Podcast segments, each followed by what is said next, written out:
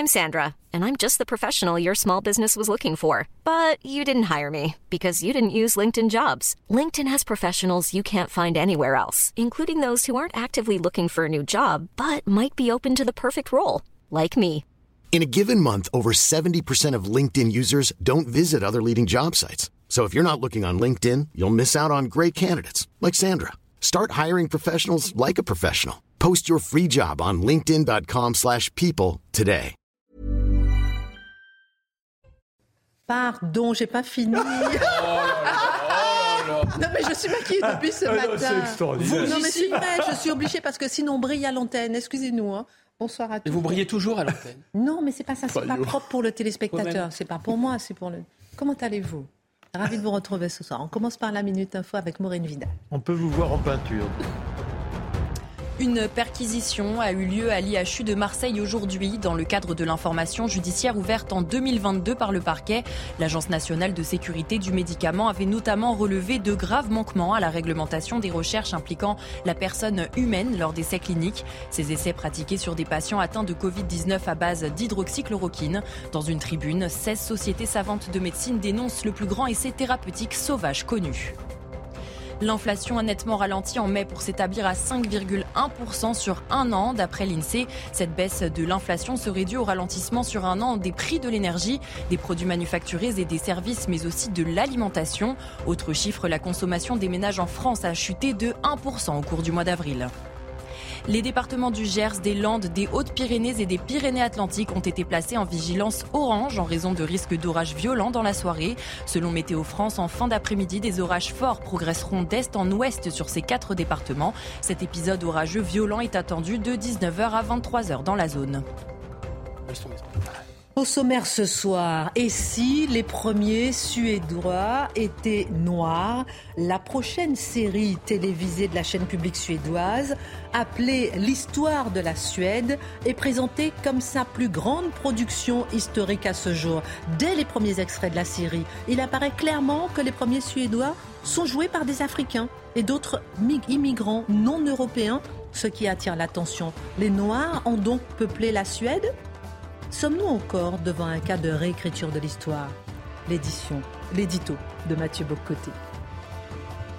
La réforme des retraites fait son grand retour à l'Assemblée nationale. Les députés de la Commission des affaires sociales en commission ont fini par voter contre l'abrogation du recul de l'âge à 64 ans. La proposition de loi de Liot, Charles de Courson, malgré Éric Coquerel, président de la Commission des finances, s'arrête. Mais quel a été le rôle de chacun ? Que va-t-il se passer après ? Quel a été le rôle de LR aujourd'hui ? Quel rôle pour la démocratie parlementaire en ce moment ? La politique des faux-semblants, l'édito de Guillaume Bigot. L'impunité face au harcèlement scolaire décrit la dure réalité aujourd'hui. L'INSEE qui s'est suicidée est poursuivie et insultée jusque dans sa tombe. Shana, 13 ans, harcelée depuis plusieurs semaines par ses camarades au collège de Marie Curie à Tourcoing. La vidéo a choqué plusieurs millions d'internautes. À Beauvais, le petit Léo, 8 ans, de son côté, violemment percuté par des jeunes en rodéo sauvage, se bat à l'hôpital pour en revivre. Que fait l'État ? Que fait le gouvernement ? Que font les adultes devant nos enfants en détresse ? Le décryptage de Charlotte Dornelas. À Colombe, dans le 92, un cortège de mariage tourna l'émeute. Les policiers ont été attaqués. Des participants tirent des mortiers d'artifice. Et depuis quelques semaines, tous les week-ends, des fêtes dans plusieurs villages laissent place à la drogue, à l'interdit. Et c'est la police qui est envoyée pour encadrer l'interdit. La citoyenneté bafouée, la République en péril, l'État admet tous les débordements en dehors de la loi et appelle la police pour les encadrer. Le regard de Marc Menant. Les députés Laurent Marcangeli et Estelle Youssoufa, respectivement associés à Renaissance et au groupe Liot, viennent de publier un rapport sur les enjeux migratoires aux frontières du sud de l'Union européenne et dans l'océan Indien. Face à l'afflux migratoire, le rapport parlementaire préconise notamment de répartir les migrants comoriens sur l'ensemble du territoire français. Mathieu Bock-Côté, qui a eu le rapport en avant-première, nous le décrypte. Une heure pour prendre un peu de hauteur avec nos mousquetaires en commentant, décryptant, analyse. Et c'est maintenant 19h, c'est l'heure.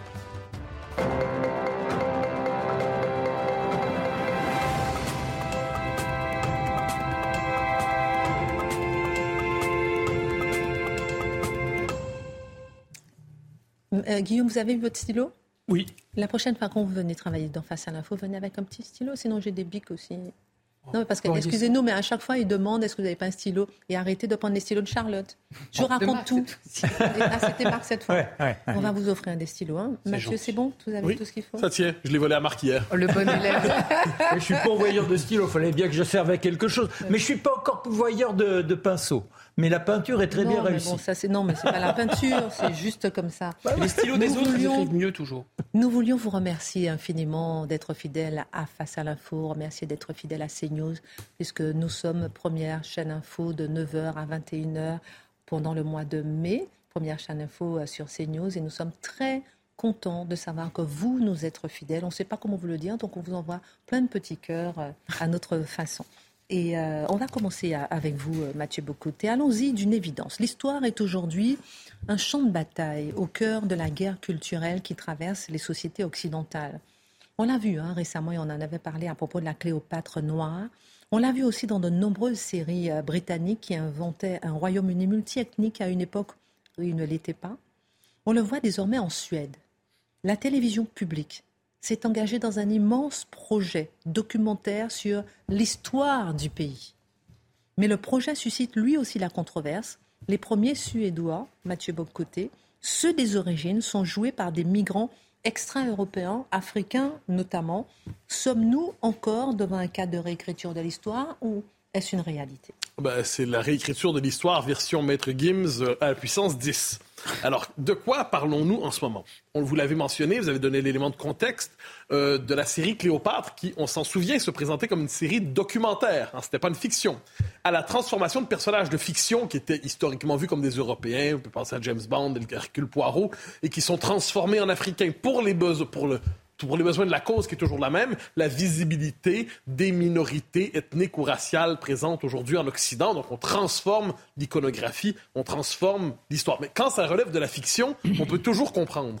Mais quand on présente un projet documentaire et on décide aussi ouvertement de changer, de basculer, non pas dans du registre de la vérité historique, mais dans sa modification idéologique, évidemment, ça surprend. Alors, vous l'avez dit, projet immense de la télévision suédoise, 300 historiens, 3 ans de travail, l'histoire de la Suède de l'ère glaciaire à nos jours. Donc c'est une vaste histoire et on s'entend que quand on présente un projet documentaire comme celui-là, c'est pas pour fabriquer 1000 ou des millions de petits historiens universitaires. C'est pour s'assurer que tous s'approprient la conscience collective du pays, la mémoire du pays. Alors, qu'est-ce qu'on voit là-dedans? Mais tout se fonde sur un mensonge initial, où on nous explique, vous l'avez dit, que les Suédois, à l'origine, n'étaient pas une population européenne, entre guillemets, mais africaine. On en vient à douter. Oui, vous avez raison, on y reviendra, parce que le rapport au vrai, au faux... Je me sens suédoise. Ah non, oui, moi, martien. Hein, c'est le dieu de la guerre, Mars. C'est un point de départ, c'est-à-dire cette population, on nous dit en fait qu'ils n'étaient pas européens, ils étaient africains. Alors, quel est l'argument utilisé? Ça traîne depuis 2019 en Suède, ce débat-là. C'est un espèce d'argument un peu bancal. On nous dit nous venons tous, à certains égards, de l'Afrique. Donc, puisque nous venons tous de l'Afrique, il est naturel de présenter les premiers Suédois comme des Africains. Sauf que là, factuellement, si je peux me permettre, dans la mesure... Moi, vous savez, je l'ai souvent dit, mais je leur dirai, je suis fondamentalement indifférent à la question raciale, mais je ne suis pas indifférent à la question de la vérité. Or, décider aujourd'hui de changer, de réécrire les origines d'un pays pour rendre l'histoire conforme au catéchisme multiculturaliste, qui aujourd'hui se radicalise. Non seulement il faut désormais adopter les mœurs des populations nouvelles qui nous rejoignent pour se montrer accueillantes à leurs endroits, mais on doit même réécrire l'histoire et même mentir sur les origines pour faire une histoire diversité compatible en Suède. Mais notez que c'est vrai un peu partout ailleurs. On aurait pu parler aussi de l'exemple un peu plus culotté en Finlande, où il y a une série il y a quelques années qui présentait le général de Gaulle local, le Karl Mannerheim, était joué par un Africain. C'est un peu audacieux quand même. C'est comme si demain ou après-demain, Omar Sy jouait le rôle du général de Gaulle. En fait, ça viendra. Donc, on peut aller plus loin. Il y a cette idée, qu'est-ce qu'on nous dit ? C'est au nom de la visibilité des populations qui sont arrivés. Il faut donc leur accorder une visibilité maximale dans l'espace public. Donc ça témoigne de quoi? D'une importance accordée à la question raciale par les racialistes d'aujourd'hui. Mais à ce compte-là, il y a une forme de paradoxe. Parce que ce qu'ils nous disent, c'est qu'il faut gommer l'origine raciale, entre guillemets, du peuple suédois pour lui en substituer, lui en le remplacer par une nouvelle identité raciale d'origine qui serait celle des Africains. C'est un peu étrange, en fait, soyons honnêtes, mais ça témoigne surtout d'une chose, d'une histoire désormais étrangère à la vérité. L'histoire bascule aujourd'hui dans l'exigence idéologique. La science, la recherche historique bascule du côté de l'idéologie et tout ça nous rappelle ce qu'on appelle souvent le lysenkisme. Vous parlez souvent, et même très souvent, justement, de Lysenko, du lysenkisme. Qu'est-ce que vous entendez par là? Oui, il est temps de préciser cette formule, parce que souvent, on l'utilise par croyant que ça va de soi, mais ça ne va pas de soi pour tous. Alors, Lysenko, qu'est-ce que c'est? On pourrait dire que c'est le savant officiel de référence en URSS sous Staline. Et que disait Lysenko? Globalement, il voulait soumettre la biologie et la génétique au marxisme. Il disait, sa thèse, globalement, l'hérédité n'existe pas, les gènes n'existent pas, tout est conditionné par l'environnement. Globalement, c'était la biologie et la génétique revisitées par le marxisme. Donc, on entend que c'est faux. C'est-à-dire, je peux décréter que les gènes n'existent pas, mais les gènes auront ce culot incroyable de ne pas tenir compte de mon avis et de continuer d'exister. Et on l'a promu figure centrale de la science soviétique. Et ce qui était paradoxal, c'est qu'il faisait la promotion d'une science fausse, d'une science mensongère, d'une science qui était soumise à l'idéologie. Donc, en gros, tout devait être une construction sociale, la biologie, l'hérédité, rien de tout cela n'existait. Et si vous affirmiez, parce que vous savez, on ne change pas, hein, si vous affirmiez que la génétique existait, eh bien, Lysenko vous disait la génétique, elle est fasciste. Et si vous étiez en désaccord avec lui, il vous expliquait que vous étiez contre-révolutionnaire ou vous étiez d'extrême droite. Alors, ça, c'est pas mal, mais vous étiez trotskiste, en fait. Il faut comprendre que dans l'imaginaire du stalinisme, le trotskisme, c'est l'extrême droite dans l'extrême gauche. Quoi qu'il en soit, les méthodes n'ont pas changé jusqu'à aujourd'hui. Si vous êtes en désaccord avec l'idéologie officielle du moment, vous êtes un fasciste. Ce qui est intéressant, c'est quand on parle de lysenkisme, donc la formule, ça, c'est détaché du personnage Lysenko. Qu'est-ce que c'est? C'est une science soumise à l'idéologie. C'est une science qui sacrifie le critère de vérité, qui sacrifie le principe de vérité, qui sacrifie le désir de vérité pour se mettre au service d'une idéologie et démontrer ce qu'affirme cette idéologie, quels que soient les faits, quels que soient les raisonnements. Alors, on pourrait dire qu'aujourd'hui, Lysenko aurait sa place au Collège de France, hein, j'en doute pas. Alors, quels sont quelques exemples du lysenkisme contemporain? La démographie, évidemment. Lorsqu'on nous explique qu'il n'y a pas de submersion migratoire, qu'elle n'existe pas, que c'est une vue de l'esprit, que c'est purement imaginaire. La biologie, les sexes n'existent pas. Hommes, femmes n'existent pas. La sociologie, la nature humaine n'existe pas. Tout est pure construction sociale. Et désormais, l'histoire en Suède, mais pas seulement, où on nous explique que les premiers Suédois étaient des Africains. Ou encore, en France, on pourrait appliquer la même thèse, j'imagine, où on raconterait l'histoire de la France, détachée du peuple français, détachée de la culture française, détachée de l'identité française. On ferait l'histoire d'un territoire arbitraire qui ne se définirait que par les rencontres et le métissage qu'on y trouve, mais qui ne se définirait pas par sa culture, pas par son identité. Ça aussi, ce serait du lysenkisme, et ça aussi, ce serait au Collège de France. Et je dirais que tout cela, finalement, qu'est-ce que ça nous annonce? C'est une société qui consent à ce que j'appelle l'institutionnalisation du mensonge. C'est pas la première fois que vous parlez justement d'institutionnalisation du mensonge. Qu'est-ce que vous entendez par là? Pourquoi est-ce que vous tenez vraiment à cette formule? Parce qu'elle est exacte. Parce qu'elle est exacte, tout simplement. Alors, je l'ai écrit, je me suis dit, je vais la formuler, histoire de ne pas m'égarer, comment je l'entends. Donc, que nous vivons dans un mensonge officiel, que nous savons être un mensonge, mais que nous sommes obligés de traiter comme la vérité, en plus de devoir dénoncer ceux qui crient au mensonge en les accusant de désinformation ou d'autres semblables vilainies. En gros, on sait tous que c'est faux. Nous savons que les premiers Suédois n'étaient pas africains, c'est comme ça. Nous savons qu'il y a une submersion démographique, c'est comme ça. Nous savons que les hommes et les femmes existent et que le non-binaire n'est pas l'identité de référence de l'espèce humaine, c'est comme ça. Mais qui prend le risque de l'affirmer publiquement, risque la mise à l'écart social, le bannissement social. On pourrait même dire, il y a différents registres. Individuellement, on va chercher à casser votre carrière. Si vous dites ça dans une institution, on va peut-être menacer de fermer cette institution. On va peut-être menacer de fermer un journal. On va peut-être menacer de fermer une chaîne télé. Si vous défiez l'idéologie officielle, eh bien, on va vous punir. Et ce qui est fascinant, c'est que regardez toujours ce qui se passe. On connaît ça, on connaît ces conversations-là à Paris, des gens qui vous disent, vous savez, je suis vraiment d'accord avec vous en privé, mais on ne peut pas le dire publiquement. C'est pas possible. Absolument. Et ce qui est drôle, c'est que publiquement, ensuite, cette personne va dire le contraire de ce qu'elle pense. Pourquoi? Parce qu'elle doit réprimer le désir de vérité qu'il y a en elle, parce que c'est la condition de sa participation au cirque social, au théâtre social, à la promotion sociale. On doit répéter les bons slogans au bon moment. Mais c'est quoi le problème de cette institutionnalisation du mensonge? Du fait qu'on consent à dire des choses que l'on sait fausses pour ne pas risquer sa position en société. Quel est le danger avec ça? C'est qu'on n'est plus capable de distinguer le vrai du faux. On vit dans une société où finalement le réel, c'est ce que vous disiez au tout début, hein, le réel devient insaisissable. Et ensuite, puisque le mensonge évolue, ça nous ramène à 1984 chez Orwell. Orwell dit, le dogme, quand on lit chez Orwell, il nous dit « Ah, nous sommes en guerre depuis toujours avec le pays X ». Le lendemain, il dit on est en paix depuis toujours avec le pays X.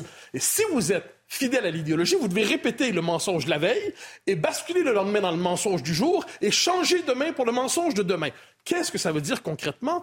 Ça veut dire que votre esprit n'est plus à la recherche de la vérité. Votre esprit n'est plus à la recherche des faits. Votre esprit ne cherche plus à comprendre ce qui se passe. Votre esprit cherche à s'adapter au code, on le dirait avec les mots d'aujourd'hui, du politiquement correct médiatique, dans l'espoir d'être bien vu par les colleurs d'étiquettes, dans l'espoir d'être bien vu par les ministres serviles, dans l'espoir d'être bien vu par les idéologues qui donnent les bonnes réputations ou mauvaises réputations. Et là, j'arrive, donc le réel devient insaisissable, et ça nous ramène chez Orwell. Orwell, on en revient toujours à Orwell. Pourquoi il nous dit, à la fin de 1984, que tout le rôle de Big Brother, c'est de dire que 2 + 2 = 5. Et vous devez consentir à ce que 2 + 2 = 5. Si vous consentez à ce que 2 + 2 = 5, vous savez plus ce qui est réel, vous savez plus ce qui est vrai, vous basculez, dis-je, dans une forme de schizophrénie politique et culturelle, vous devenez étranger au monde réel, donc vous devenez intégralement manipulable. Et je pense qu'il y a quelque chose de cela aujourd'hui. Vous savez, on parle beaucoup de Twitter en ce moment, qui se retire des lois européennes, des conventions européennes sur la désinformation et tout ça. On dit, c'est terrible Twitter, c'est terrible. Là, c'est les grandes figures de l'européisme, de la Commission européenne, qui disent, c'est terrible Twitter, vous n'avez pas le droit de vous retirer des machins sur la désinformation. Très bien. Très bien, la désinformation, c'est mal. La désinformation, qu'est-ce que c'est? C'est un mensonge conscient au service d'une idéologie.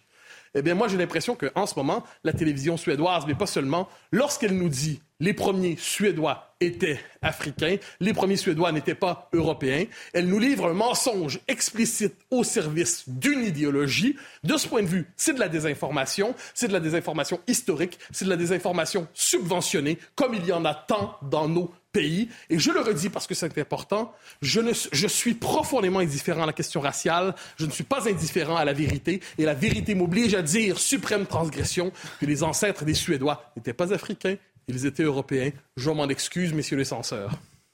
Mais est-ce que ce n'est pas humilier ce qu'ils prétendent défendre? Est-ce que les Africains ont besoin de cette histoire inventée pour exister? Est-ce que les Africains n'ont pas suffisamment d'histoire forte pour exister? Est-ce que ce n'est pas humilier ceux qui prétendent défendre? C'est aussi une question que je lance. Et puis, dans ce monde, vous l'avez dit, hein, d'inculture, et on parle tout le temps de cette chute de l'éducation, envoyer des messages qui sont, comme vous le dites, des mensonges, est-ce que ce n'est pas justement profiter d'un terrain déjà propice à ce que ce mensonge puisse éclore et grandir? Ce qui me semble passionnant dans l'édito de Mathieu, c'est qu'en fait, on ne se rend pas compte que cette confusion volontaire entre la vérité et le mensonge prépare un univers technologique dans lequel, précisément, ce qui est un artefact et ce qui est vrai ne sera plus distinguable. C'est ça qui est fascinant. Et un dernier mot, ce que vous avez dit, juste en 15 secondes, ce que vous dites, vous le répétez souvent avec raison, hein, c'est-à-dire l'idée que, croyant honorer la mémoire des Africains, dans les faits, on les dessert, et j'en ai l'impression, je précise que ça vient pas, c'est pas une conspiration de je ne sais quel Africain qui est derrière la télévision publique suédoise, c'est la bonne idéologie progressiste occidentale qui court à l'autodestruction de notre civilisation. Sacraliser la vérité au service de l'idéologie, sacrifier la vérité au service de l'idéologie. Merci Mathieu Bock-Côté. Guillaume Bigot, je me tourne vers vous. Que s'est-il passé aujourd'hui à l'Assemblée nationale? La réforme des retraites ressurgit, cacophonie en commission. Racontez-nous. Ah oui, c'est une affaire assez compliquée. Mais commençons par quelque chose d'assez simple. C'est que pour le président Macron, cette affaire de la réforme des retraites, ça ressemble énormément au sparadrap du capitaine Haddock dans la bande dessinée. C'est-à-dire, capitaine Haddock essaie de se défaire du sparadrap et ça revient toujours sur lui. Donc le président de la République pensait s'être débarrassé de la réforme des retraites avec une alliance LR, ratée. Ensuite, il pensait s'être débarrassé de la réforme des retraites grâce au 49.3. Raté, il y a eu quasiment une censure à quelques voix près. Et il pensait enfin avoir échappé à la censure donc au sparadrap de la réforme des retraites, et voilà qu'il y a le projet de loi de Liot qui remet le sparadrap. Et donc, qu'est-ce qui s'est passé à l'Assemblée nationale ? Eh bien, la commission des affaires sociales de l'Assemblée nationale a examiné le projet de loi Liot. Ce projet de loi Liot, il a pour simplifier deux articles. Le premier article, on efface la réforme des retraites. On passe de 64 ans... on revient à 62 ans, c'est le premier article. Et deuxième article, il crée des nouvelles taxes et une conférence sociale pour créer des nouvelles taxes, et notamment des taxes sur le tabac. Pourquoi ? Parce que l'article 40 de la Constitution interdit aux députés de créer des charges, donc de créer des dépenses sans mettre en face des recettes. Donc les autres, ils sont malins, ils ont pensé à ça.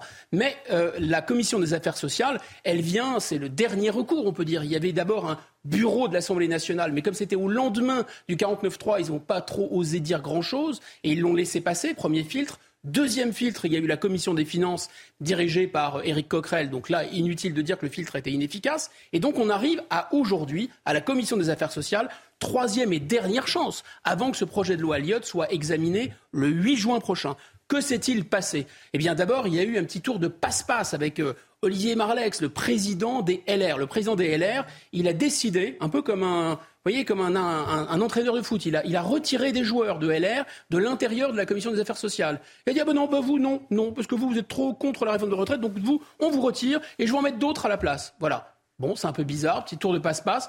Contrepartie de quoi ? Ça, on ne sait pas. En tout cas, c'est très étrange. Donc, il a remplacé deux personnes. Ça a permis à la commission des affaires sociales d'obtenir une majorité, pardonnez-moi l'expression, pour shooter l'article 1er de la loi portée par M. de Courson, de la loi Liot, qui vise à effacer la réforme des retraites. Pardonnez-moi. Donc, ça, c'est fait. Je vous en prie. Juste une petite parenthèse. Non, mais c'est intéressant parce qu'on a mis un coup de projecteur sur LR aujourd'hui, mais ces petits changements entre amis ont l'habitude de se faire aussi avec d'autres partis. Aujourd'hui, on avait un coup de projecteur. Ah oui, voilà, c'est comme l'islamo-gauchisme. Hein, l'islamo-droitisme, ça existe aussi. Vous avez tout à fait raison. Absolument. Enfin... C'est pas tout à fait ça, mais bon. mais quand même, et inversement, si j'ose dire. Pour terminer, je pense que... Qu'est-ce qui s'est passé aujourd'hui ? Il s'est passé donc, normalement... l'article, alors là c'est assez compliqué à comprendre, c'est que pour que la commission des affaires sociales réussisse à éliminer l'article 1, à l'effacer, il faut tout de même que la loi soit portée au Parlement jusqu'au bout, parce qu'ils n'ont pas le pouvoir de l'effacer complètement. Donc il reste quoi ? Il reste l'article 2. Il reste l'article 2 qui institue des nouvelles taxes, etc. Et qu'est-ce que va faire Liot ? Parce que Liot n'a pas dit son dernier mot. Eh bien ils vont faire un amendement, cette fois-ci, pour rétablir leur article 1. Voilà, c'est ça qui va se produire. Donc le sparadrap, eh ben, il n'est pas prêt d'être retiré, en résumé. Donc là, on a vu que ça s'arrête, mais ça ne s'arrête pas vraiment. Que va-t-il se passer la semaine prochaine ? Exactement. Ah ben, la semaine prochaine, on a une seule certitude. C'est que la réforme des retraites sera au cœur des débats. Sera au cœur des débats parlementaires, sera au cœur des débats politiques, sera même au cœur des débats sociaux, puisqu'il va y avoir une manifestation le 6 juin. Mais d'abord, pour comprendre ce qui va se passer avec cet amendement, parce que M. de Courson a dit qu'il n'allait pas lâcher l'affaire, qu'il allait remettre un amendement sur la table pour rétablir son fameux article 1, il faut comprendre que la personne qui va être au cœur de ce dispositif, de la contre-attaque pour empêcher l'amendement, c'est Mme Braun-Pivet, c'est-à-dire la présidente de l'Assemblée nationale. Et là, elle a deux solutions, elle a deux instruments, deux chemins. Première solution, comme une grande, toute seule, elle déclare irrecevable, elle en a le pouvoir, elle déclare irrecevable l'article 1 de la loi Liot. Pourquoi ? Parce qu'il serait contraire au fameux article 40 de la Constitution, puisque c'est un amendement qui vise en quelque sorte à créer des dépenses supplémentaires sans recettes en face. Et deuxième solution, elle peut faire obtenir le même résultat en convoquant un bureau exceptionnel de l'Assemblée nationale. Alors il a déjà eu lieu ce bureau, il a déjà laissé passer ce projet, mais finalement c'est un amendement, donc c'est un nouveau texte, c'est un nouvel événement juridique, donc elle peut provoquer un bureau exceptionnel. Là aussi ça ne s'est jamais vu, c'est tout à fait exceptionnel. Mais dans les deux cas, Christine, on est bien d'accord qu'il y a de toute façon un deuxième article qui prévoit des recettes. Donc de toute façon, c'est une petite manipulation, c'est une petite procédure, c'est une petite manœuvre en réalité. Voilà. Et cette obstruction parlementaire, elle ne va pas se faire finalement. Alors l'obstruction parlementaire, c'est peut-être la dernière solution parce que si Mme Braun-Pivet ne fait pas ça, si le bureau ne bloque pas et qu'on arrive au vote le 8 juin, bah, il n'y aura plus qu'une seule solution, c'est l'obstruction parlementaire, c'est-à-dire cette obstruction parlementaire que les gens de la majorité ont vomi contre LFI en disant que c'était insupportable, etc. Ils vont devoir s'adonner à cette pratique qu'ils ont dénoncée. Et encore une fois, cette manœuvre procédurale, ces différentes manœuvres procédurales, ça ne va pas se faire en catimini, ça ne va pas se faire sous les radars, ça va se faire au vu et au su de tous. D'abord, nous en parlons, mais le 6 juin, l'intersyndicale a mobilisé ses troupes pour une grande manifestation qui est destinée à mettre la pression sur l'Assemblée nationale, précisément. Et donc, on va voir ce qui va se passer. Ce qui est certain, en tout cas, c'est que le président de la République, dès le départ, il a choisi de ne pas utiliser l'article 11, de ne pas mobiliser le peuple français, de dire non, on ne va pas utiliser le référendum, parce qu'il faut privilégier la voie parlementaire, la représentation nationale. Et le président de la République, il n'a pas reçu les syndicats, donc pas de démocratie sociale, parce qu'il faut privilégier la représentation nationale. Et on voit qu'à l'arrivée, il n'y a pas davantage de vote à la représentation nationale. Moralité ?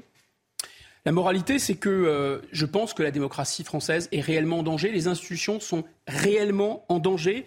Pourquoi ? Parce qu'Emmanuel Macron, il a effectivement voulu jouer la carte de la légalité contre la légitimité. Mais la légitimité, c'est aussi celle du Parlement. Comme l'a répété M. de Courson, la légalité, c'est la loi. La loi, c'est le Parlement qui la vote.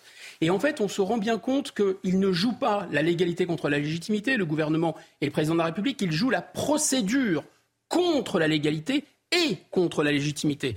D'abord, il y a des tas de projets qui ont été portés par la majorité parlementaire et qui sont des projets, finalement, qui aggravaient les charges publiques et qui violaient l'article 40. Par exemple, le projet loi grand âge, le projet sécurité globale, ça n'a dérangé personne. Alors, la légalité, c'est quand ça les arrange. Non, pardon. Mais j'ai envie de revenir là-dessus pour comprendre à quel point c'est un danger pour la démocratie. Entendu. Juste après la pause, on revient sur la notion du danger pour la démocratie. J'ai envie de comprendre. À tout de suite. Retour sur le plateau de Face à l'Info. On parlait de ce micmac couac qui s'est passé en tout cas à l'Assemblée nationale avec le retour du débat sur la réforme des retraites, du débat en tout cas avorté. Bon bref, peu importe. La dernière question, c'était pourquoi vous disiez que ce qui s'est passé aujourd'hui est un danger pour la démocratie ?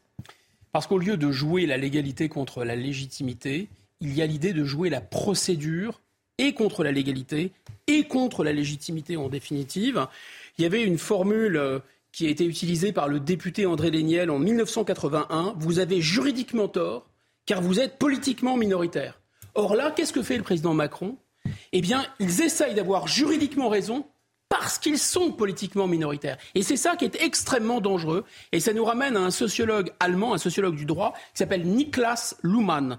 Il a écrit un texte sur la légitimation par la procédure, qui rejoint l'intuition de Tocqueville dans l'Ancien Régime et la Révolution. Moins un pouvoir est légitime, plus il va utiliser des tours de passe-passe, des petites procédures, il va chercher entre les lignes, etc., à avoir raison malgré tout. Or, la Révolution, elle a éclaté. Pourquoi ? Pas parce que tellement le roi s'est attaqué aux tiers-États, parce que le roi s'est attaqué en même temps aux tiers-États, en même temps une partie du clergé, en même temps à la noblesse. Et Emmanuel Macron, il devait jouer les notables avec les notables contre le peuple, il joue contre le peuple et contre une partie des notables. C'est pour ça que c'est extrêmement dangereux pour nos institutions.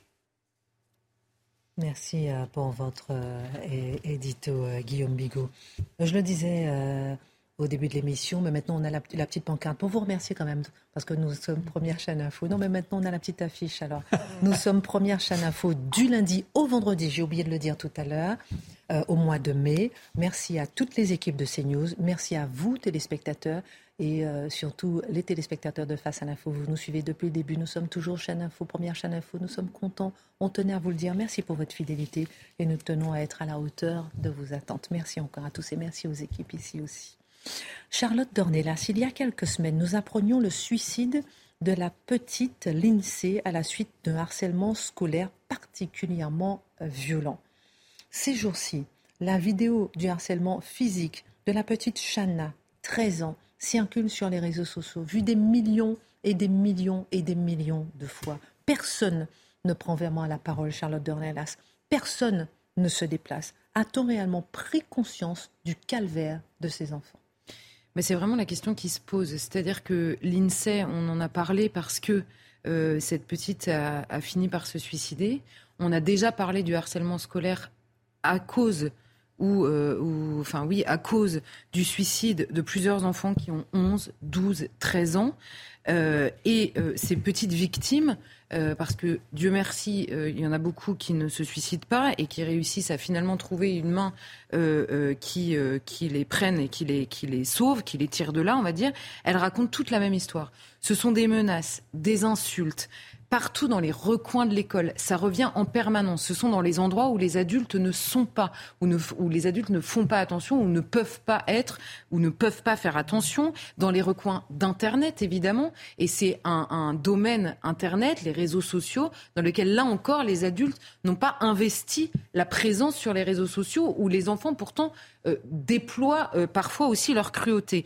Dans les groupes, évidemment, dans les différents groupes, sur les plateformes, sur Internet, sur les portables, évidemment, sur les réseaux, jour et nuit, pendant les vacances, à l'école, pendant la journée et pendant la nuit. On a, à côté de ça, on a à la fois des autorités scolaires qui sont parfois dépassées quand elles ne sont pas attentistes. On va y revenir. On a des parents qui sont dépassés, impuissants et évidemment brisés eux aussi. Alors dans le cas de la petite Lindsay, il n'y a pas besoin d'expliquer pourquoi. Mais on a d'autres parents qui sont absolument désarmés. Vous imaginez voir votre enfant revenir tous les soirs en pleurant de l'école, partir le matin une boule au ventre, expliquer tous les matins qu'il ne veut pas y aller parce qu'il a peur. C'est un calvaire impossible pour ses parents. Et beaucoup racontent encore une fois la même histoire. Ils ne savent pas vers qui se tourner. Ils ne savent plus comment faire. Et on a les parents du petit Maël. Le petit Maël, il a fini par obtenir que son harceleur quitte l'école parce que les parents ont fini par appeler à la radio un matin en disant on ne sait plus à qui s'adresser. Ils ont pu avoir la parole et ils ont fini par rencontrer Brigitte Macron. Alors en l'occurrence, ça a fait bouger un peu les choses et donc le harceleur a pu, a été retiré de l'école par ses parents, Et Vous vous rendez compte, dans cette histoire du petit Maël, grâce à la détermination hallucinante de ses parents, qu'il a fallu rencontrer la première dame qui s'est investie sur ce sujet pour que la question se règle. C'est vous dire où nous en sommes quand même, parce que tant mieux pour le petit Maël, évidemment, tant mieux pour ses parents, mais pour tous les autres. Or, les chiffres sont vraiment hallucinants. On en a déjà parlé, mais je pense qu'il faut le redire. C'est entre 700 000 et 1 million d'élèves qui sont concernés par le harcèlement. Évidemment, tous les harcèlements ne sont pas de la même mesure, ne sont pas de la même violence. Il n'y a pas du harcèlement physique à chaque fois, mais il y en a quand même beaucoup. La vidéo de la petite Shana qu'on a vue sur les réseaux sociaux, uniquement pour l'instant, c'est sur les réseaux sociaux que ça se voit, que cette vidéo tourne. Mais il y a aussi énormément d'élèves pour lesquels il n'y a pas de vidéo. Vous savez, c'est toujours la même histoire. Tout à coup, on a une vidéo sous les yeux, on se dit mais c'est pas possible. Eh bien si, c'est possible et ça se répète. Et les chiffres, c'est une note du ministère de l'Éducation nationale qui portait sur 2020-2021. Donc ça ne s'est pas amélioré depuis. On a un tiers des élèves de CM1, CM2, ces jeunes CM1, CM2, qui ont un sentiment de peur à l'école. 23% ont peur de venir à l'école à cause de la violence et 24% ont un sentiment de peur quand ils vont aux toilettes. Parce que les toilettes, c'est l'endroit où certaines petites victimes se réfugient, parce qu'on peut s'enfermer à clé, mais c'est aussi là où on va les harceler en premier lieu, parce qu'il n'y a pas d'adultes quand vous allez aux toilettes. Donc vous voyez, ce chiffre, il est très significatif en réalité de ce que vivent ces enfants. C'est pour ça que je me suis attardée dessus. C'est que vous imaginez la petite fille de 10 ans, le petit garçon de 1 enfant sur 3, qui va soit se réfugier aux toilettes, soit qui a peur d'y aller parce qu'il ne sait pas qui il va croiser. Et vous savez, c'est ces fameuses écritures dans les toilettes où vous avez toutes les insultes possibles qui s'écrivent sur tous les murs de l'école. Et on a, avec Lindsay, on a toute la panoplie de l'horreur avec cette pauvre petite Lindsay, puisque là, aujourd'hui, le harcèlement de cette fille qui s'est suicidée il y a 3 semaines se poursuit après sa mort. Il se poursuit par des enfants qui envoient aux parents, qui envoient sur les réseaux sociaux, qu'ils vont aller s'attaquer à la tombe de cette petite, et je ne vais pas rentrer dans les détails des horreurs qu'ils sont capables d'écrire, et qui, en plus, non seulement poursuivent, mais accentuent le harcèlement sur sa meilleure amie, qui, elle, explique qu'elle est partie à l'école, que le proviseur n'est pas venu la voir, déjà, pour commencer, et que, deuxièmement, le harcèlement se focalise sur elle et qu'elle a croisé une des harceleuses, puisqu'en l'occurrence, ce sont des jeunes femmes, des jeunes filles, une des harceleuses au lycée aujourd'hui. Pourquoi ? Parce qu'elles sont mises en examen, certes, mais elles sont sous contrôle judiciaire. Donc elles continuent. Et en plus, les autorités nous ont expliqué qu'il était extrêmement important pour elles que, malgré la mise en examen, la scolarité continue à se faire pour les harceleurs. Question qui ne se pose pas, et j'insiste, qui ne se pose pas pour les centaines, voire les milliers de gamins que les parents retirent de l'école parce qu'ils ne savent plus comment gérer le harcèlement dont sont victimes leurs propres enfants. Il y a des gamins qui, aujourd'hui, l'obligation scolaire, c'est au détriment des enfants victimes de harcèlement, puisque les harceleurs ne sont pas sortis de l'école. Donc on a un véritable problème. Et pour revenir à votre question, est-ce qu'on prend conscience du calvaire de ces enfants ? Franchement, je ne crois pas. Je ne crois pas. Parce que sinon, ça nous empêcherait de dormir la nuit. Nous, adultes, par rapport à la responsabilité qu'on a sur ces enfants. Il faut rappeler une chose, si l'école est obligatoire pour les enfants, alors la sécurité de ces enfants à l'école est une obligation. C'est pas un luxe, la sécurité des enfants à l'école, c'est un devoir des adultes qui rendent obligatoire l'école. Donc c'est pas une question qui se pose en plus. Donc avant de savoir à quelle association militante on va demander l'éducation sexuelle des enfants de 4 ans, on pourrait peut-être commencer par faire en sorte qu'ils se fassent pas taper dessus à la sortie des cours. Et ensuite, par ailleurs, au-delà de la question de ces petites victimes qu'il est absolument nécessaire de protéger, c'est encore une fois toutes les conséquences de ce harcèlement qui devraient nous inquiéter collectivement. 1, en raison de ces victimes, évidemment. 2, en raison de ce que ça génère dans la tête de ces petites victimes qui sont extrêmement nombreuses. 1, une défiance hallucinante vis-à-vis des adultes. Ce sont des enfants qui ne font plus confiance à personne, qui se réfugient la plupart du temps dans une virtualité totale. 2, la confiance dans les institutions. Quand la première institution de votre vie, c'est l'école, et qu'aucun des responsables de cette école n'a été capable de vous protéger, vous faites confiance à qui pour le restant de vos jours ? La question est entière. Ensuite, la question du décrochage scolaire de ces enfants-là, parce que évidemment, les résultats scolaires se ressentent immédiatement pour toutes ces petites victimes qui seront demain les adultes qui feront la société de demain aussi. Évidemment, la question de la santé mentale de ces enfants. Il y a beaucoup d'autres sujets qui s'ajoutent à la santé mentale de ces enfants. Et par ailleurs, la question, on en revient tout le temps. Oui, est-ce que les gens ont le droit de se faire justice eux-mêmes ? Non. Enfin, vous n'allez pas continuer pendant très longtemps, à demander aux parents de faire confiance à des gens qui ne réagissent pas quand leurs enfants sont en danger physique à la sortie de l'école.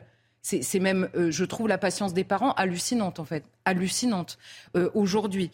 Et vous avez notamment, pour défendre la petite Maëlys, donc l'amie de Lindsay aujourd'hui, vous avez des motards qui sont venus à la sortie de l'école pour la raccompagner de l'école à chez elle parce que personne n'était capable de la protéger jusqu'à maintenant. Donc évidemment, pour l'instant, ces motards, merci à eux, bravo à eux. Vous avez des associations qui se sont montées de parents, etc. Ce ne sont que des initiatives individuelles de citoyens. Ils ont évidemment raison de le faire, mais on a quand même un gros problème de déficit de présence, pour le coup, des autorités normalement légitimes et premièrement légitimes pour protéger ces enfants-là. C'est un sujet de préoccupation depuis quelques années, quand même, vous l'avez un peu dit aussi, par Brigitte Macron, qui s'y intéresse, par aussi le ministre de l'Éducation nationale. Est-ce que c'est pas encourageant aussi à ce niveau-là, peut-être ? Si, c'est vrai qu'on en parle mieux depuis quelque temps.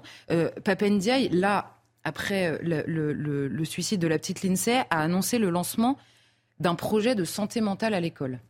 Alors, ça se développe, on va afficher des numéros. Il va y avoir, par exemple, des possibilités de rencontrer des psychologues pour certains enfants. Mais je pose une question première. Il y a peut-être des enfants qui ont besoin de ça, etc. Très bien. Sur la question stricte du harcèlement, quand vous avez une épine dans le pied, vous n'avez pas besoin d'avoir un psychologue qui vous explique comment vivre avec l'épine dans le pied. Vous avez besoin de quelqu'un qui vous retire l'épine du pied. Or, ces enfants, ils ne sont pas malades psychologiquement en premier lieu. Ils sont harcelés. Donc, ils sont agressés par une personne qui est identifiée, par des personnes qui sont identifiées. Donc, c'est d'abord ça le problème qu'il faut régler, plutôt que d'ajouter des initiatives aux initiatives qui seront peut-être par ailleurs bénéfiques. Je n'en sais rien, je ne vais pas rentrer dans le détail, mais ce n'est pas la première réponse, en tout cas, qui est nécessaire. Il y avait le programme phare dont on avait parlé, qui avait été généralisé à tous les établissements en 2021, qui aidait les enseignants et les surveillants à détecter le harcèlement. Alors ça a permis quand même d'essayer de chiffrer un peu, de prendre conscience de la réalité extrêmement lourde. Le problème, c'est que la formation à la détection du harcèlement et à la remontée des faits se fait sur la base du volontariat. Quand vous avez des profs qui ont déjà beaucoup de problèmes à gérer dans l'école, c'est pas forcément, ça fonctionne pas forcément très bien partout. Certaines associations disent c'est très disparate, on va dire. Donc, c'est une bonne chose qui mérite d'être encore améliorée. Et vous avez la loi du 2 mars 2022. Qui a créé un nouveau délit de harcèlement scolaire. Il existait le harcèlement moral, et on a ajouté le mot scolaire pour essayer de durcir la peine qui allait avec le harcèlement scolaire.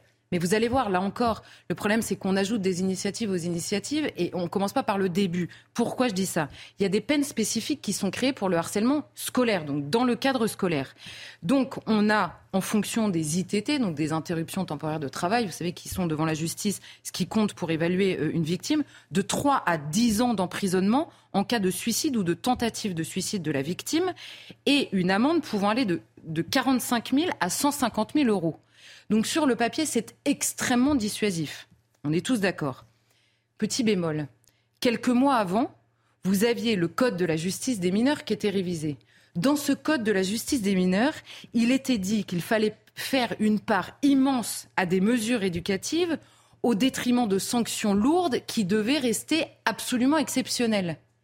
Mais vous ne pouvez pas faire les deux en même temps. Il y a un moment où le principe de non-contradiction rend fou quand il n'est pas respecté à ce point. Vous ne pouvez pas dire on va mettre des peines extrêmement lourdes dans le code et ça va être dissuasif et expliquer en même temps que ça ne va pas être dissuasif du tout parce qu'on va faire autre chose. Je ne dis pas qu'il faut privilégier l'une par rapport à l'autre en toutes circonstances. Je dis qu'il faut une ligne claire pour que même les magistrats puissent s'y tenir. Qu'est-ce que vous voulez qu'ils fassent les magistrats au bout d'un moment ? On leur dit oui, puis non, puis non, puis oui. C'est absolument impossible. Donc la dissuasion est nulle. Et par ailleurs, on peut prendre beaucoup de dispositions. La première chose à faire, c'est de rétablir la confiance que ces enfants doivent avoir dans les adultes très directement. Or, revient souvent la question de la passivité, on va dire, des autorités vers lesquelles ils devraient pouvoir se tourner. Comment imaginer, Charlotte, améliorer la situation dans les années qui viennent, concrètement ? Alors, il y a d'abord la question de la justice. Vraiment, pourquoi est-ce que je dis ça ? La justice des mineurs, vraiment, c'est important. Vous parliez tout à l'heure du petit Léo qui a été victime, là, cette fois-ci, d'un rodéo urbain. Les jeunes essayaient d'échapper à la police. Il y a non seulement cette histoire de rodéo, je ne connais pas le profil de ces jeunes, en l'occurrence. Simplement, les pompiers qui sont intervenus ont été caillassés par 50 à 60 gamins, je cite. Pour sauver le petit garçon. Pour sauver le petit garçon. Alors, 50 à 60 gamins qui se disent la meilleure idée que j'ai à faire là maintenant, c'est de caillasser les pompiers qui sont venus sauver le petit Léo. On a un gros problème. On a vraiment un gros problème de dissuasion. D'abord, d'éducation, évidemment. Mais même, je sais pas, ils ont peur de rien, en fait. De rien, ni de personne. Donc, il y a la question de la justice. Pourquoi je la relie au harcèlement scolaire ? Parce que, évidemment, d'abord, la violence des mineurs a augmenté. Donc, évidemment, la réponse judiciaire doit exister. Mais par ailleurs, aujourd'hui, comme la scolarité est obligatoire, si la justice ne se penche pas sur le cas des mineurs violents et ne les enferme pas quand c'est nécessaire, alors ces enfants sont scolarisés dans les mêmes établissements que les autres. Donc la question des enfants violents, elle n'est pas réglée. Et vous pouvez, ajouter à ça qu'entre la prison et l'école, il devrait y avoir, vu l'ampleur du problème, des établissements spécialisés. Or, aujourd'hui, on s'adresse en permanence aux chefs d'établissement, on leur dit « mais qu'est-ce que vous faites ?» Mais le chef d'établissement, pour déscolariser un enfant harceleur de son établissement, comme il y a une obligation scolaire, il est obligé de lui trouver une place dans une autre école. Qui veut d'un enfant qu'on présente comme harceleur dans son école ? Donc, comment il gère ça ? Comment il peut gérer ça ? Donc, il ne peut pas le virer d'abord comme ça, parce qu'il ne peut pas l'envoyer dans un établissement spécialisé. Or là, l'urgence, c'est de sortir les gamins vraiment problématiques de l'école. C'est la première chose. Ensuite, la question de la subsidiarité. Les chefs d'établissement doivent être maîtres de ce qu'il se passe dans leurs établissements sur ce terrain-là. Il ne faut pas qu'ils aient peur de remonter les problèmes qu'ils ont dans leurs établissements parce que un chef d'établissement aujourd'hui, c'était toute l'histoire du mouvement pas de vague. Un chef d'établissement qui a trop de problèmes, qui remonte trop de problèmes, c'est un problème pour son avancement à lui. Et ça n'est pas possible. Là, c'est encore la question de la vérité qui doit arriver. Et enfin, évidemment, la question de la formation éducative. On a de nouveaux enjeux de société sur la question de l'éducation et la simple éducation civique, mais au sens strict du terme, c'est-à-dire le rapport à la violence, le rapport à autrui, doit être assumé par des professeurs à qui il faut donner les moyens de l'assumer, c'est-à-dire du temps aussi avec leurs élèves. Et ça, c'est une réflexion là qui est... j'ai pas de solution magique, j'explique pas d'un claquement de doigts comment on règle le problème, mais il y a quand même des pistes qui sont autres, à mon avis, que d'afficher un numéro dans les établissements. En l'occurrence, le 30-20 et le 30-18. Mais personne ne sait que ça existe. Il faut connaître. Personne ne sait que ça existe. Mm. Et puis, ça ne donne pas grand-chose, apparemment, parce que les petites teignes, là, elles continuent à ça. Non, mais ça, vous allez voir, parce que ça, j'ai envie de surenchérir. Non, mais allez-y, parce que c'est vrai qu'on a tous envie de réagir, et c'est violent de vivre tout ça. Et ça fait complètement le lien avec vos chroniques. Par exemple, à Colombe, dans le 92... Et je le disais en titre tout à l'heure, il y a un cortège de mariage qui tourne à l'émeute, Marc Menant, les policiers ont été attaqués, des participants tirent des mortiers d'artifice. Un mariage, Marc Menant. On a l'impression, c'est une question, est-ce que la police est maintenant appelée pour uniquement encadrer l'interdit ? Alors là, il y a ce mariage. Faites un tour du périphérique le vendredi ou le samedi à Paris. Je suppose que c'est pareil dans nombre de grandes villes. Vous avez soudain un embouteillage énorme en plein après-midi. Qu'est-ce qui se passe ? Il y a un accident ? Non. Il y a des gens qui sont descendus et qui ont décidé de montrer leur joie en tirant des coups en l'air, etc. Et on n'est pas responsable de ce qui se passe. Soyez joyeux avec nous. Vous pouvez avoir un deuil dans votre famille. Vous pouvez avoir des emmerdes terribles qui sont en train de corrompre votre âme. Vous devez adhérer à la joie et surtout ne pas vous peindre. Et puis après, vous avez les rêves partis. Alors, là, ça ne cesse de se multiplier. À Loison, sur Lens, à Viol, en Laval, 6000 personnes dans une zone protégée. À Roibon, dans l'Isère, dans un bois des Avenières, dans un champ agricole qui était planté. C'est-à-dire qu'il n'y a même pas l'idée de se dire « là, il y a un homme qui a travaillé ». On a planté la plantation, c'est pour offrir de la nourriture aux uns et aux autres. Non, on s'en fout. On a décidé de faire la teuf. Et puis, il y a également cette manifestation d'une association évangéliste, 40 000 personnes qui avaient envahi un lieu et qui avaient décidé que leur foi devait leur permettre de vivre ça sans s'occuper de la résultante sur le lieu où ils sont. Et de la loi. Et de la loi, mais non, mais c'est tout ça. Non, mais vous avez raison, Christine. C'est-à-dire que quand je vous écoute, là, tous les trois ce soir, vous avec vos commentaires, tout ça... Je n'ai pas de commentaires, pardon. Je pose non, mais si, quand vous avez dit tout à l'heure par rapport au petit pied sur le fait que les Noirs, c'était une façon de les... dévalorisé en disant « il nous faut vous constituer quelque chose, soyons généreux. Oui, vous n'êtes pas uniquement noir, vous pourriez être un peu blanc aussi. Allez, on va vous faire faussement blanc et comme ça, vous voyez, vous êtes dans la majesté aussi. Vous vous rendez compte comment c'est avilissant pour des gens de couleur. C'est intolérable. Eh bien, cet intolérable se retrouve partout. Là, à chaque fois, on vous dit quoi ? Interdit. C'est-à-dire que le préfet montre les grandes mesures, vous serez punis. Alors déjà, les punitions ne sont pas si fortes que ça, mais là, il n'y a pas un seul délit. Vous avez un délit de tapage. Il est très clair, le délit de tapage. Et contrairement à ce que l'on croit, le tapage, c'est pas spécialement la nuit, c'est le jour, la nuit. Il est dit dans la loi, aucun bruit particulier ne doit, par sa durée, par son intensité, porter atteinte à la tranquillité du voisinage ou à la santé de l'homme. Parce qu'en plus, il y a un problème de santé. Quand vous avez des baroufes pareils, des tintamarres, avec les baffes, qu'à 10 km à la ronde, vous entendez boum, boum, boum, les gens tombent fous. Ça touche quoi ? Eh bien, ça touche le système endocrinien. Ça touche le système cardiovasculaire. Vous pouvez avoir des gens qui fassent un AVC, une crise cardiaque, à cause de ce bruit dans l'énervement. Le système immunitaire. C'est-à-dire, ce sont des choses terrifiantes. Et que fait-on ? À ce moment-là, le préfet s'aperçoit que son intransigeance affichée n'a eu aucun effet. Eh bien alors là, il délègue quelques policiers, des pompiers pour orchestrer et protéger les gens qui se sont accaparés des lieux privés avec les conséquences environnementales. On est dans cette époque, l'écologie, faisons attention à la nature. Oh, on a abîmé une pâquerette. Moi, je fais très attention aux pâquerettes. Mais là, on s'en fout. Soudain, et pour un petit moi-je. C'est-à-dire que tout ce que l'on a évoqué depuis tout à l'heure, c'est simplement « je vais faire la teuf » et alors, on pourrait se dire « c'est extraordinaire, c'est un moment de fraternité, on se laisse emporter ». Non, non, on fait la teuf en s'abrutissant tout seul. C'est-à-dire, c'est mon petit moi-je. Je veux pas savoir ce qui se passe dans la tête de l'autre, je m'offre mon voyage. Je m'offre mon voyage, je me déchire la tête, je me drogue et il y a les policiers qui vérifient à côté. Mais la drogue, c'est quoi ? Donc, il y a en plus une responsabilité parce que la drogue, ça veut dire qu'il y a un trafic. Et ce trafic, eh bien, il a besoin de clients. Eh bien, le fond du fond, si on caricature, ça veut dire que vous avez des gens qui s'approprient un domaine qui ne leur appartient pas, sans s'occuper des conséquences sur le voisinage, sans s'occuper de savoir donc l'impact sur la santé et l'environnement. Ils consomment de la drogue. Et la drogue, c'est quoi? C'est tout le trafic avec la déperdition civique que l'on sait. Vous vous rendez compte, on en est, et sous la protection de la police à la fin du fin. C'est ça qui est interpellant. Charlotte, ensuite Mathieu, Guillaume.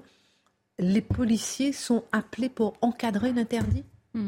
Bah, c'est la seule chose qu'on leur laisse faire réellement. C'est-à-dire que tout se répète en permanence. Il y a des problèmes qu'on pourrait régler s'il y avait un courage dans les gens qui nous donnent des ordres. Simplement, on a tellement peur de ce qui pourrait se passer que, résultat, on laisse faire. Mais à force, là, Marc nous a fait une liste de choses qui fonctionnent mal. On le décrit extrêmement régulièrement ici.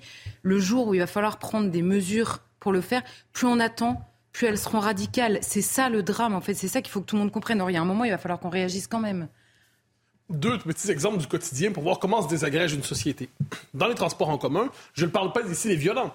Simplement quelqu'un qui décide de parler au téléphone en hurlant quelquefois, ou alors il écoute sa musique, sans aucun souci pour les autres, comme s'il voulait occuper l'espace sans la moindre gêne. Pour moi, des petits gestes au quotidien comme ça, la volonté d'occuper le quotidien, de faire, d'imposer sa souveraineté à son voisin, c'est là que se délie d'abord une société, l'espèce de barbarie des gestes ordinaires. Ah oui.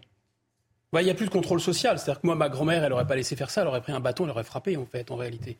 Ma grand-mère, il y a une époque où les grand-mères, elles tapaient en France, si vous voulez. C'est normal, il y avait un contrôle social. Les gens ne laissaient pas tout faire. Et donc, il y a deux mouvements. Il y a les gens s'isolent derrière les écrans, ils se mettent des écouteurs, ils se replient. Et en même temps, les droits de l'homme, c'est on invite tout le monde à faire exactement ce qu'il veut. Les députés Laurent Marcangeli et Estelle Le Souffa, alors tenez-vous bien, parce que c'est très important, c'est un rapport qu'on s'est procuré. Respectivement associés à Renaissance et au Liot, viennent de publier donc ce rapport sur les enjeux migratoires qu'ils ont présenté aujourd'hui à 11h en commission. Un rapport sur les enjeux migratoires aux frontières du Sud et de l'Union européenne dans l'océan Indien. Il va sans dire, Mathieu Bock-Côté, qu'il trouve un écho particulier vu la situation explosive à Mayotte en ce moment, d'autant qu'on y trouve une proposition particulière, c'est-à-dire répartir une partie des migrants de Mayotte sur l'ensemble du territoire français, et cela vous a interpellé. Ah oui, c'est assez particulier. Donc c'est un rapport qui décrit le plus honnêtement possible la situation. Si on croyait que c'était déjà catastrophique à Mayotte, ben on lit ce rapport, on se dit que c'est encore pire. Hein. Il y a toujours une étape possible. La prochaine étape du pire est toujours possible. En la matière, l'infini est accessible.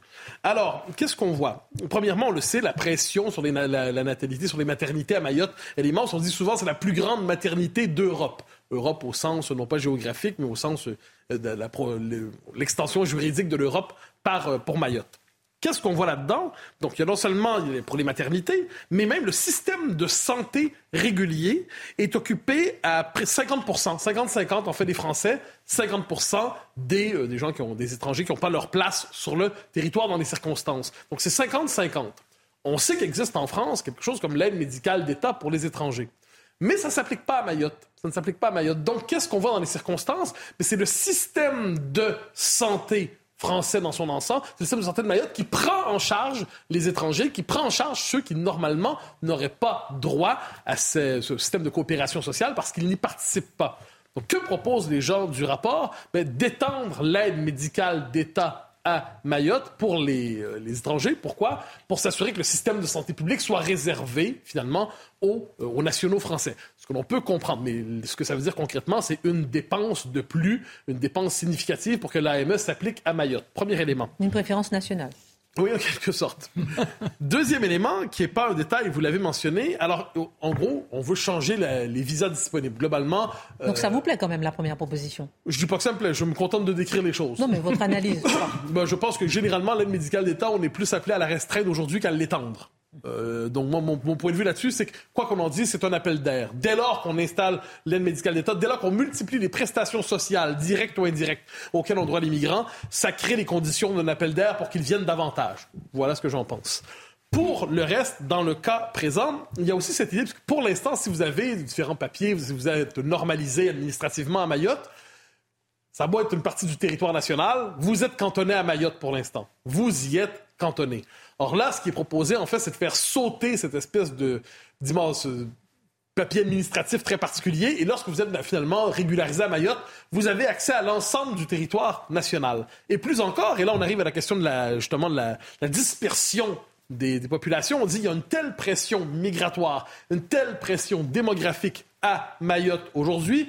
Quelle est la solution ? Il faut faire tomber les vannes et permettre la répartition, justement, de ces populations en trop, entre guillemets, sur l'ensemble du territoire national, c'est-à-dire non plus seulement dans le coin des Comores et avec Mayotte, mais dans le territoire national, c'est-à-dire ce qu'on appelle l'hexagone ou la métropole. Et là, c'est là que c'est probablement cette proposition devient particulièrement explosive.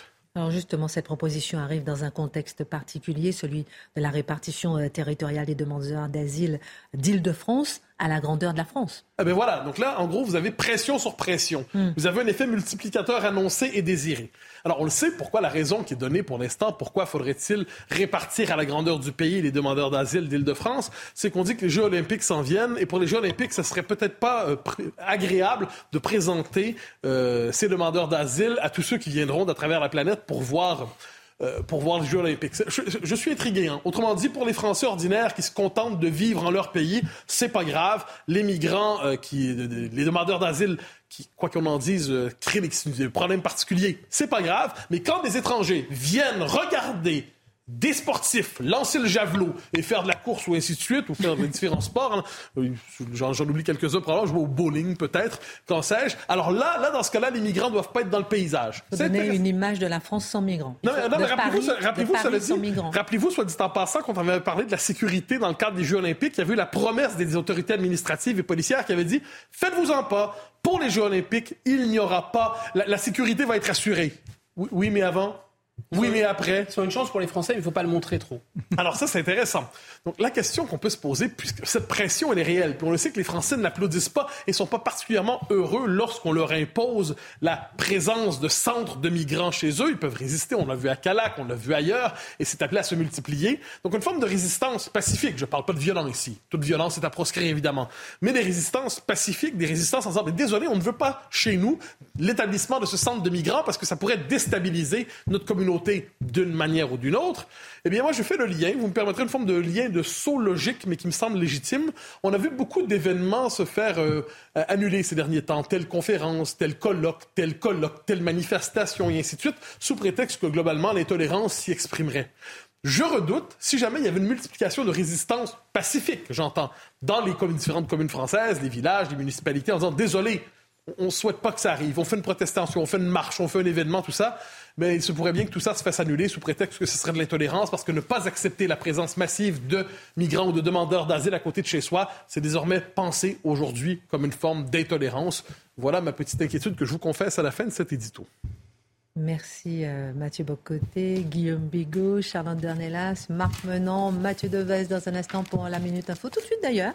Ensuite Pascal Pro pour l'heure des Pro 2 et puis nous à demain.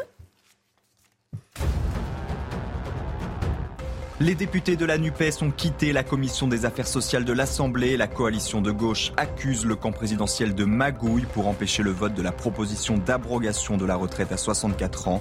La suppression de l'article 1er du texte a été votée de justesse grâce notamment aux voix des Républicains. Au procès en appel du Mediator, l'accusation réclame la confiscation du bénéfice lié aux médicaments, soit une somme maximale de 182 millions d'euros. Cette demande aboutit à des réquisitions beaucoup plus lourdes que la peine d'amende de 2 millions et 700 000 euros prononcée en première instance.